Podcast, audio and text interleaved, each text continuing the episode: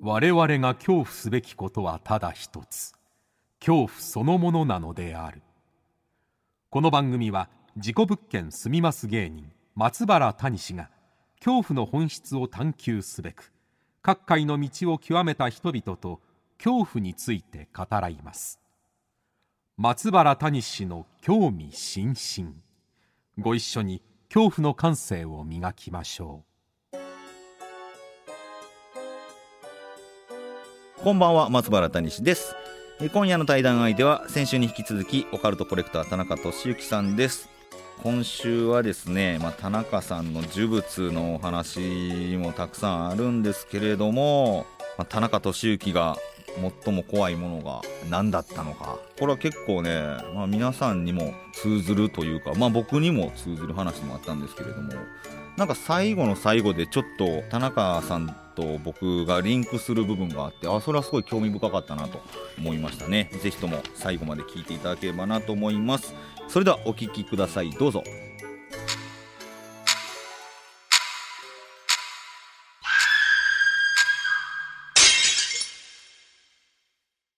はいそれでは先週に引き続きまして今夜もオカルトコレクター田中俊之さんと、えー恐怖について語りますよろしくお願いしますあ、お願いします。はい、えー、先週、まあ、オカルトコレクターとしていろんな呪物、いわくつきのものをですね、えー集め始めた話、はい、させてもらったんですけれども、そのきっかけとなったのが、えー介護施設で可愛がられていて、可愛がった人が、えーみるみる衰弱していって死んでいくとされる、言われる、えーはいはい呪いの赤ちゃん人形、チャーミー。えはい、チャーミーを自分が譲り受けてから、あーオカルト、本格的なオカルトコレクションが始まったとおっえはい、しゃってましたけれども、えーその後、いろんな呪物が集まってきたわ。集まってきましたね。どんどんな呪物がえー、来たかな。その後は、不幸になるお皿とか、不幸になるお皿。あ、人形だけじゃないんですね。人形だけじゃないんですよ。はい。で、あとは、その、殺された子供が持ってた人形とかね。うわーどうやってそれが手に入るんですかなんかあるんですよね。なんでそれが手に入るの、はで、あとなんか、こう、500年前から呪いを込めてた呪詛人形あ、500年前から呪い込められてるんですか込込められてたと言われる呪詛人形こうメジャーインディー問わずいっぱい集まってきましたね。うんおぬえぬえの手とかね。ヌエの手あるんですかぬえの手あるんですよ。ヌエなんてあの、もう、あれ、へ平安時代うん、平安ね、源の、えー誰だったっけ、来光来光の多分先祖。あ、じゃあ、あ先祖そか先祖。え、祖先か。はいはい、源、あのー来光を先祖にするやつやね。えあーのちょっとパッと出てこなくてごめよんりなさ、い。より、より、よりそうそうそうなんたらですよね。うん、が、あの、退治したんですよね。退治したんですよ、京都でね。はいはい。あのもういろんな天,、うん、天皇があの怖いから退治してくれ言われてはいはいはい。で確か源の来光から受け継いでるやなんか弓矢で倒してるはずですはははは二条城の上まで行って落ちてるんですよねはい、はい確。か、それを倒し、えーそのヌエがじゃあ、実際にいたってことですかヌエが行ったとされるんですよねあだから二条城の北側にヌエが落ちた池っていうのがありますねはいはいはい。そのだから ヌエの手があるんですかそうなんですよ、まあまあ、で今ヌ日エもうん一匹とは限らんからな、そら。はうい、ん、しかもヌエの子供の手って書いてるでし ょなんかもう持ってるんですか、今。そうなんですよ。結構面白いですね。えー全部で今、どれくらいあるんですか、集めた呪物。今ね、多分60、70点ぐらいですね。すげえな、どんくらいお金かかりました多分、あの、み3桁いってると思うんです。 ?100 万以上かか ってる。はいや、すごいな、いもうめちゃくちゃですわ。めちゃくちゃやな。あーもうでも止まらんくなってきたんですね。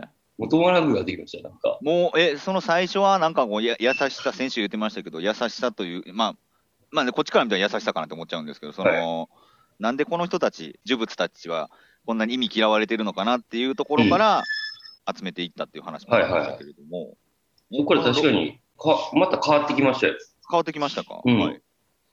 なんかね、うんその呪物、いまあいろんなのあるんですけど、はい結局人やなっていうのも、えあの、その背景にあるんが、結局、なんか、あの、生活が厳しいとか、おお、あの、嫉妬とか、嫉妬、はい。ああいつ嫌いやわとか、まあ、呪いですよね、それこそ。はい呪いの方は。うんまあ、呪いってまじないともか言うから、いいい方もあるんですけど、はまあはああ、あ雨乞いとかね。あーだから、なんか、あ結局人のなんか祈りとか気持ちやねんなみたいな、なるほど。その呪物の背景も気になってきだして、呪物の背景が気になってたな。はい。はい。だから人形だって結局は、あの、人ですからね、誰かが呪いたいとか、そうですね。そんなにみたいな。なんか、だからそっちを気になる、そっちを見うん見てる時もありますね。にあの、呪物もらなっるほどな。たあり、手に入れた時に。あ、だからちょっと解明できだしてるってことですね。なんで嫌われてるものなのかっていう理由というか、うん。その背景には、やはり人間の営み ゆえで発生するそうなんですよ。マイナスの部分があるなという。そうですね。はあ。まあ、これからもじゃあちょっと集め続けるわけですね。そうですね。もう、もう、行くしかないなっていう感じで行くしかないな。やめようとは思わないんですか呪物。もうここでストップしようっていうのは。やめようっていうのはまだないですね。たまに、あのたまに、ほんまにたまに、なんで集めてんのかなって思う時あるけど、なんで集めてるんだろうと。おあのふと、その、今、東京で暮らしてるんですけど、はいはい。その部屋が2つあって、1つが呪物部屋として使ってるんですよ。はいはい。で、呪物部屋は一応、喫煙スペースなんですよね、僕の中では。もう呪物に今、もう煙めっ ちゃ、そうなんですよ。はい、吸わせてるわけですね。だから黒煙を。 そう。呪物部屋で喫煙してる時に、夜中とかで一人で喫煙してる時に、はいなんか呪物がまあ60点ぐらい並んでるんで、はい。なんかそれ見ながら、なんで俺こんな集めてんだろうと思う時あるけど、ね、 アホちゃうかなと思う時ありますけどね。 狂ってんなこいつと思う時ありますけどね。あ思うとかあるんですね。あるああ。るあ。だから、そういう時はすぐ、すぐ寝ますけど、そういう時あ、もうそれ以上考えないようにするんですね。は。危なと思って。我に返る方が怖くなってくるんです、こね。怖くなってる。ああ、うん面白いな、その、その状況。あ、ごめんなさいね、長くなった。あの、アフリカのブードゥーとかも集めてるんですよ。もう、グローバルですね。はい。ブードゥーとかになると、やっぱり見た目が、あの、かっこいいんですよね。ブードゥーって、あれですよね、ゾンビのそうです話のね。元にモデルになってるところですよね。そうです、そうです。はいはい。えっ、と、一回奴隷で、その、連れて行かれて、その、うん南南米とかでも多分、アメリカとかでも流行ると思うんですけど。ブードゥー教が。はい。おうでもなんかあの人らが作るものってなんかすごい原始的というか、こう見た目が、見た目重視みたいなとこあるんですよ、なんか。ああ、だからちょっとい見ただけで忌々しい感じが出てるってことですか。おうそのブードゥーは見た目で買ったりしてますね。 ああ、その曰くとかよりも、うん。まあでも、その、あれですよね、文化的なことは、その日本人の自分たちは分からないことが多いから、多いですね。その、それを持っていた人がどうっていうよりも、文化に興味あるは出て出ますよね、そういう。あ、出ます、知らな出います。う。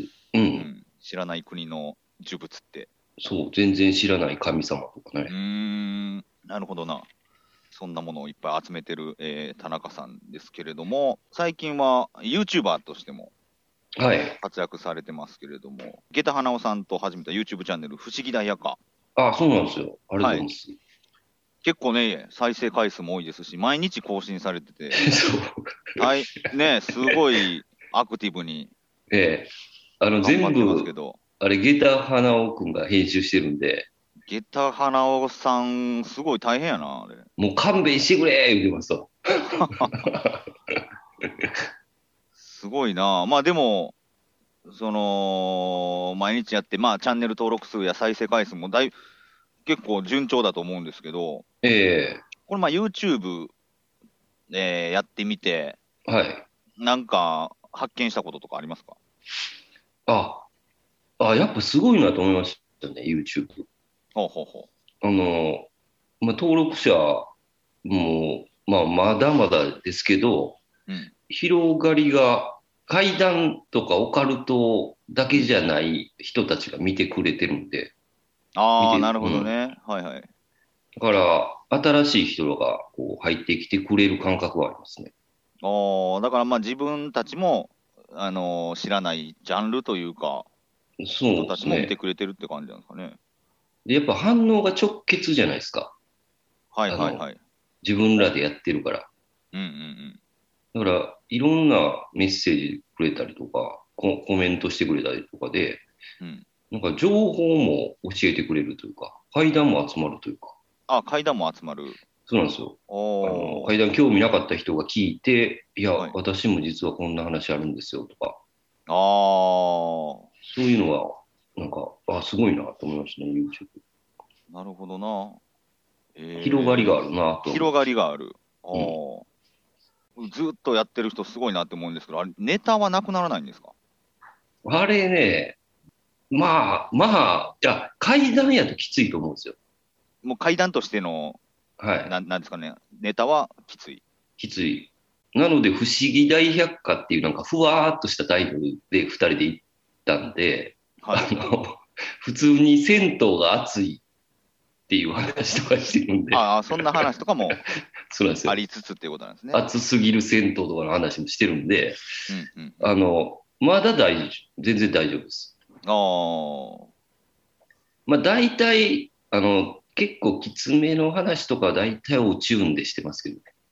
あ、落ちない。おちゅおちゅうんで全部してます。落ちないっていう番組で全部でもしちゃってる。、まあでも不思議大百科でしたらまた別のお客さんが見るんで、うん。聞いたことも初めて聞く人もまあ全い然るでしょうしね。その辺では今までした話もしたりしてるんで、あーあの、ネタ的には、ネタ的にというか、全然大丈夫ですね。なるほどな。まあ、これからもちょっとしばらくは YouTube で発信は続けていこうかなという感じですかね。そうですね。なるほど。うん。まあ、YouTube もね、やってますけれども、結構、その、知名度も上がってきたんじゃないかなと思うんですけども、いろんな番組にも、えたくさん登録されるようになって。そうですね。ありがたいですね。ほんまうん、なんか、その2013年の当時と、怪談番組に出てみたっていう当時と、今、ええ自分の中で変わったなっていうところあります かあ、それ全然違いますよ。あの時はもうほ意味わからんかったし。 なんていうか な、な、まあ、今もちょっと意味わからんけど、うはいはいはいそうですね。この先どうなるのかわかんないですけど、うんあの時はこう階段とかオカルトで、こう、多少慣れてもご飯食べれると思ってなかったですからね。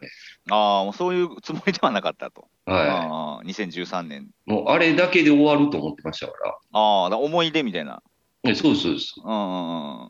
好チャレンジ。テレビ出れたうん。そうです、そうです。きなことでテレビ出れたっていう思い出で終わると思ってた。思ってましたね。それあが、まあ、ある意味、本筋になって、なんかこうやってか、あ、ね活動できてるのが、まあ、いまだに信じられないですね。そうか。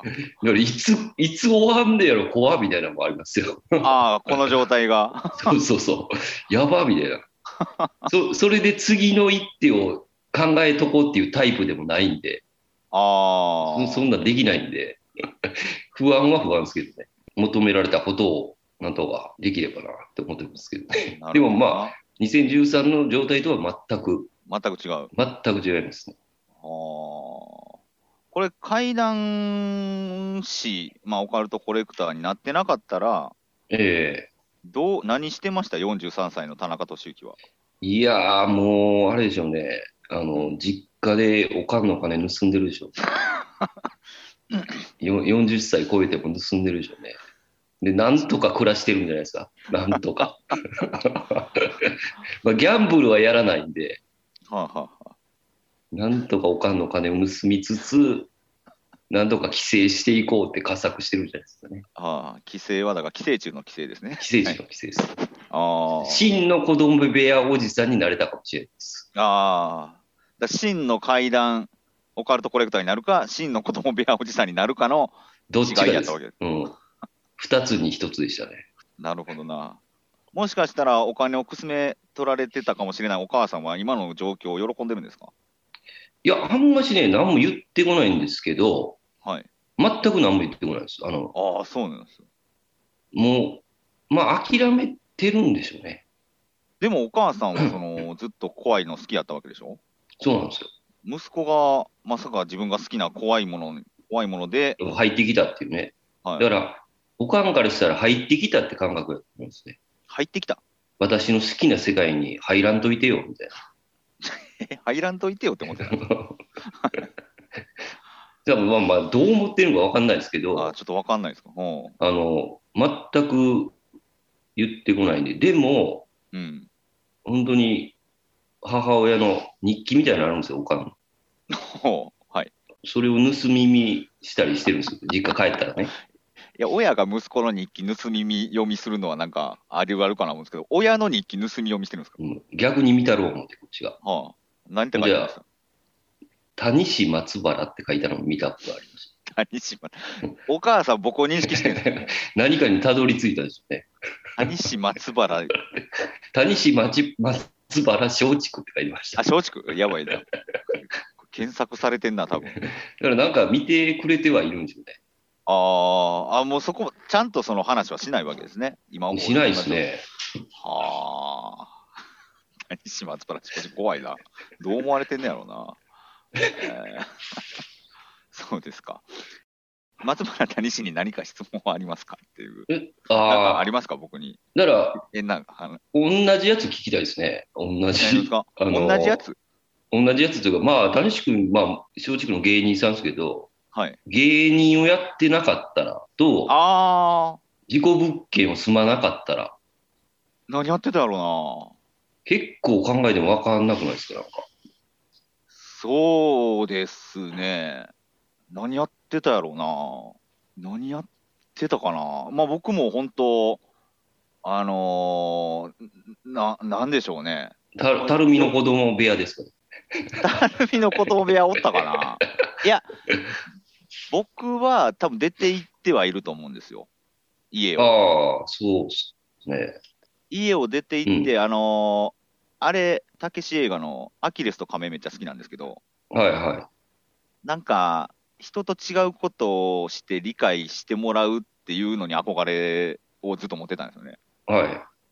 だから、あの、特に基礎から勉強せずに、現代アートと名乗って、あなんか、何かを表現して認められずに、ずっとなんやり続けてるような気しますね。そのわわかんないですけど、カンカンをなんかずっとあ、ああ、どこまで縦に重ねれるかとか、なんかわかんないですけど、だだいぶ痛いやつになってたとは思いますね。ああ、それはそれで面白いですね。おーだから、事故物件ってすげえちょうどいい。そうですね。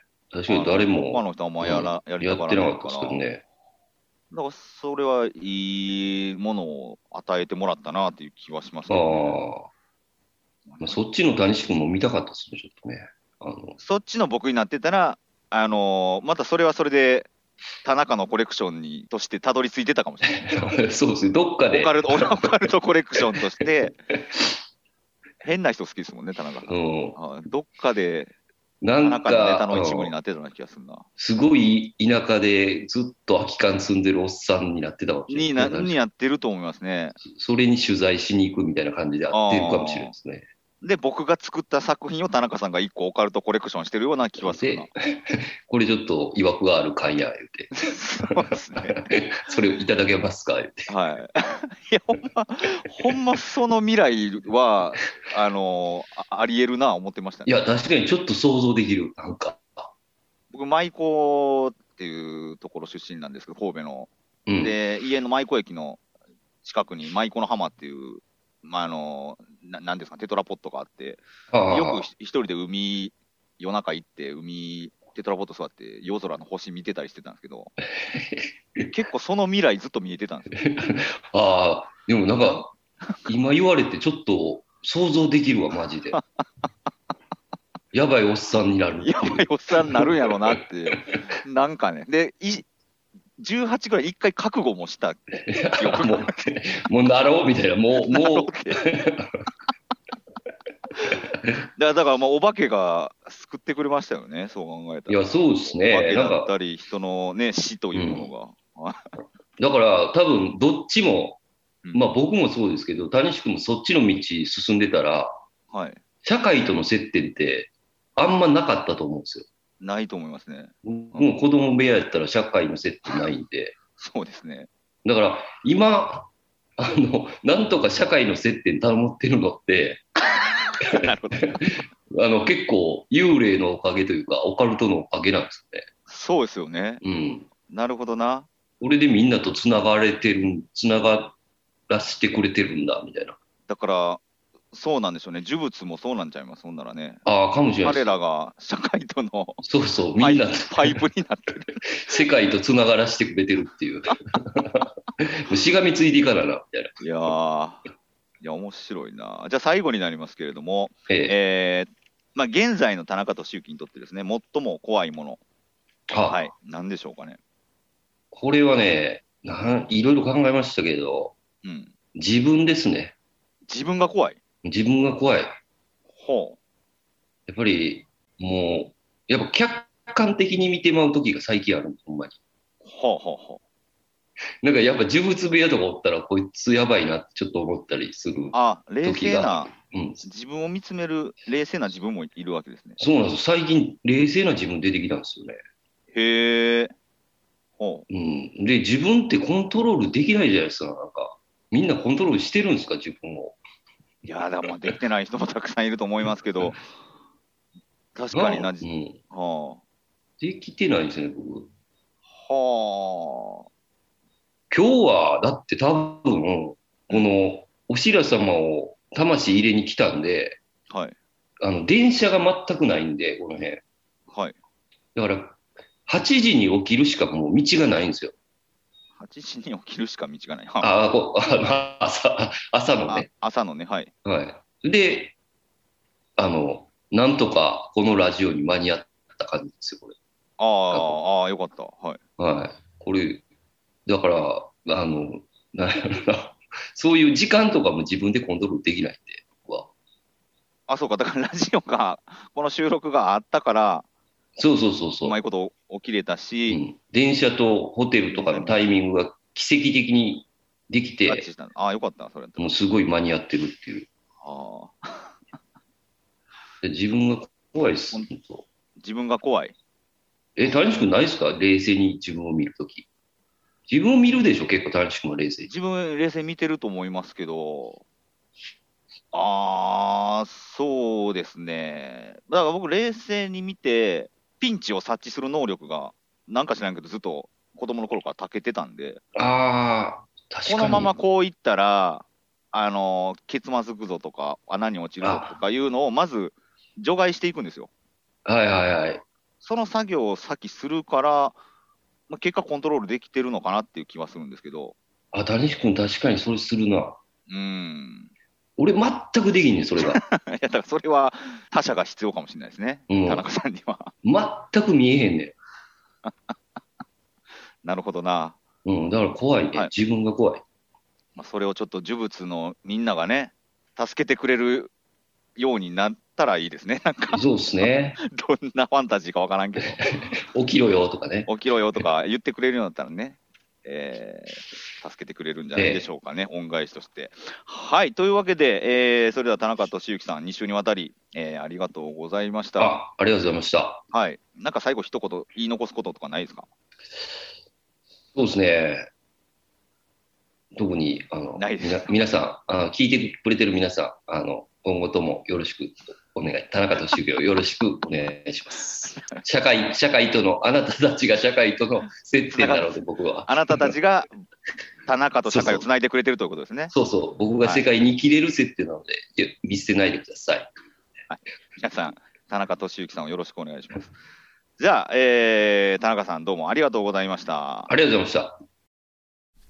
した。はい、いかがでしたでしょうか。なかなかね、興味深い話でしたね。えー田中さんの、ちょっと、あまり見えなかった人間的な部分ですかね。もう、ちょっと垣間見えたのかななんて、えー思っておりますけれども。まあ、あの人、根は真面目ですね。はい根は真面目だなと思いました。まあ、だからいいんだろうなと思いますけれどもね。さあ、来週はどんなゲストが来るのかお楽しみにそして恐怖の感性を磨いてお待ちくださいということで松原谷氏の興味津々今宵はここまでです皆様どうかお元気でさようなら永遠の子供おじさんと誰にも認められない現代アーティスト